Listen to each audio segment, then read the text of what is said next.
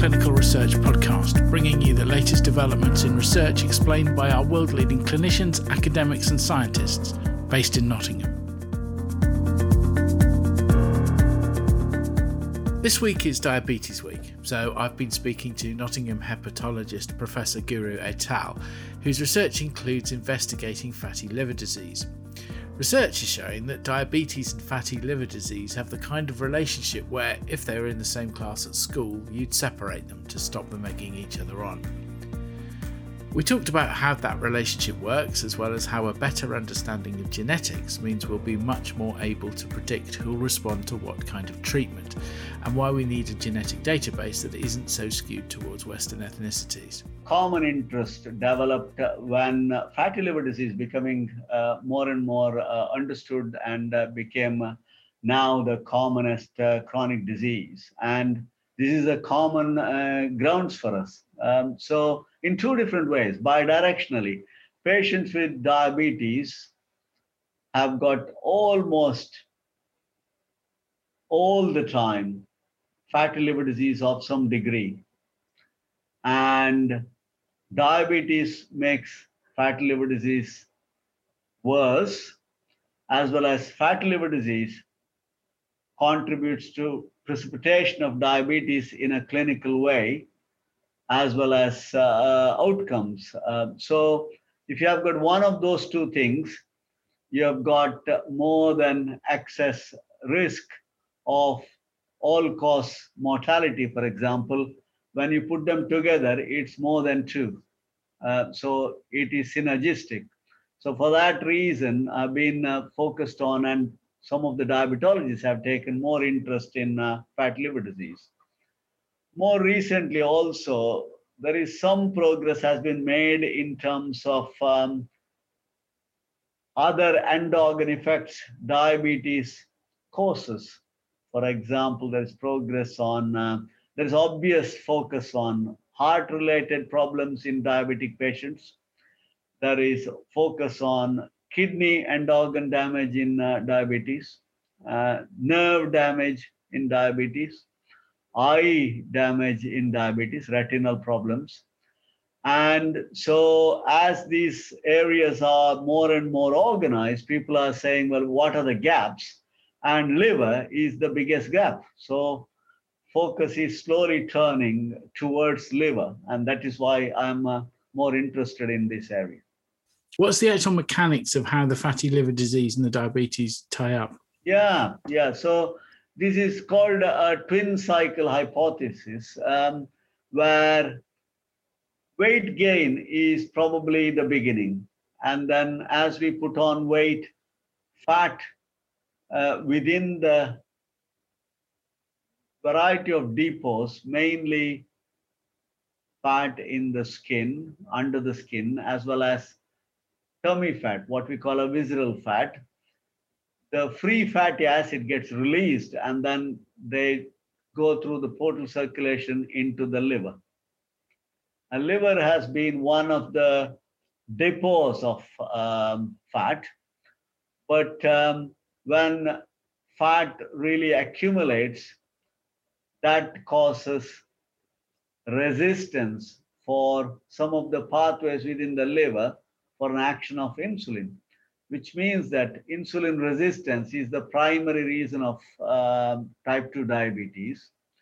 Insulin resistance in the periphery and the muscles first, but as soon as the liver gets fat, insulin resistance develops in the liver, and then two together make the diabetes get precipitated. So the liver is the key part of diabetes becoming more manifest if you kind of split uh, blood glucose, for example, fasting blood glucose and postprandial after food blood glucose, fasting blood glucose going up, which is the primary criteria for diagnosing diabetes, is mainly because of the liver problem.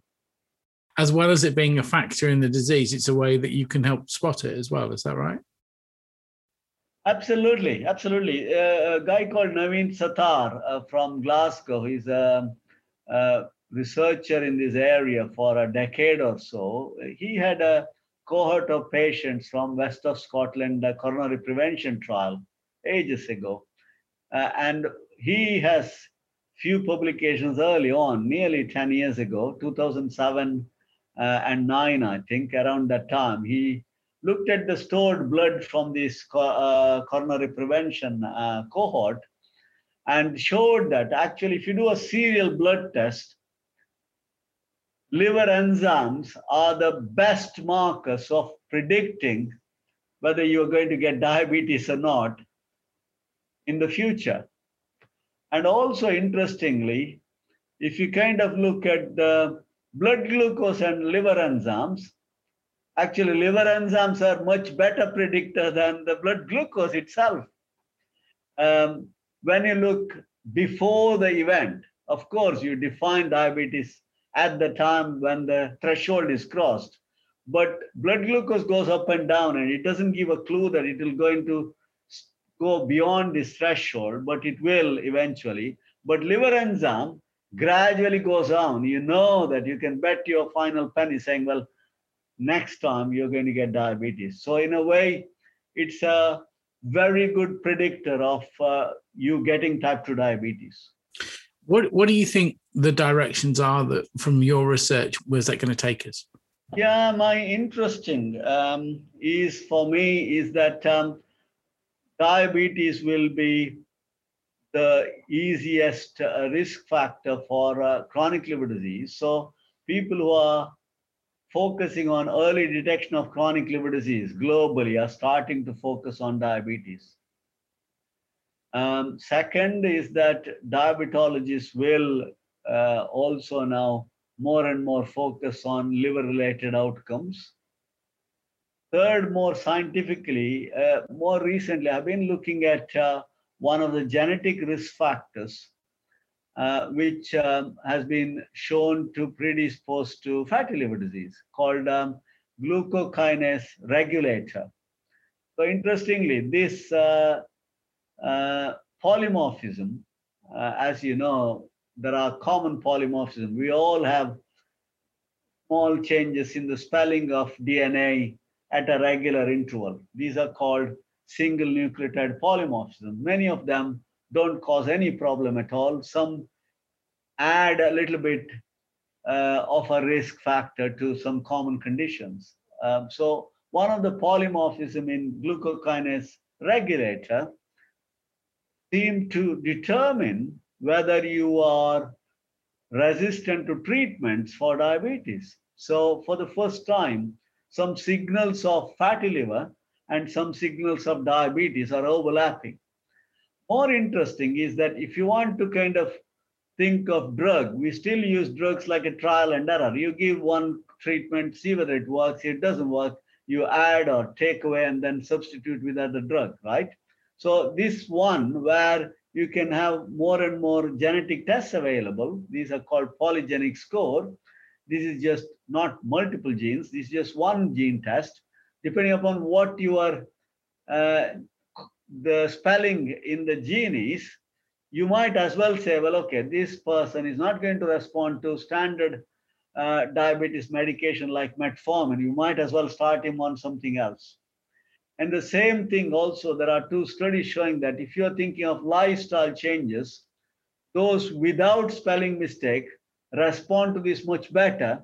So we are slowly moving into where we are using the knowledge of common, simple genetic factors into stratifying or grouping people saying, will they likely to respond or not likely to respond? And then almost like reduce this trial and error. So that is where I have got um, a common interest in diabetes. I know you've done work on ethnicity as well and how the, those genetics might work there. How does all that link up? We have got a large scale genetic studies done in a large population of patients with common conditions.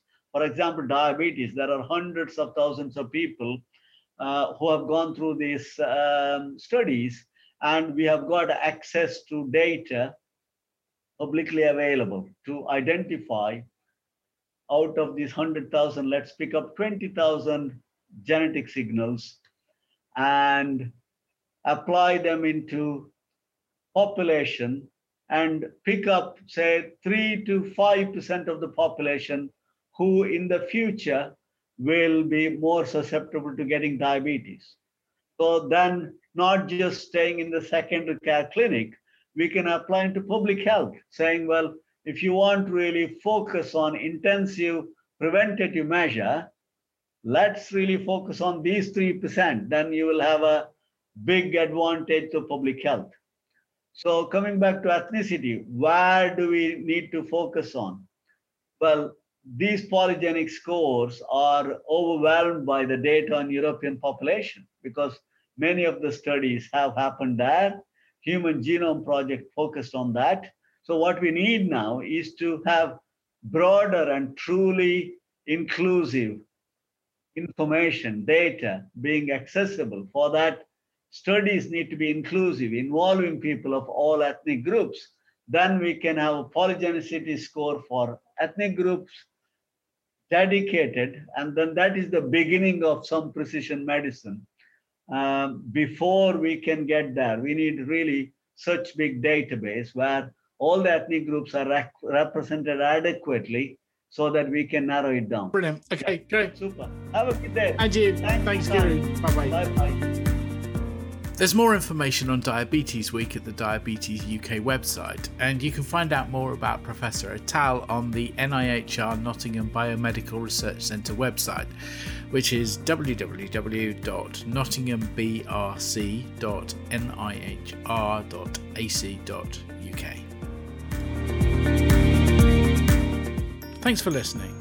There are links in the show notes for more information on clinical research in Nottingham, and the website is nuh.nhs.uk forward slash research.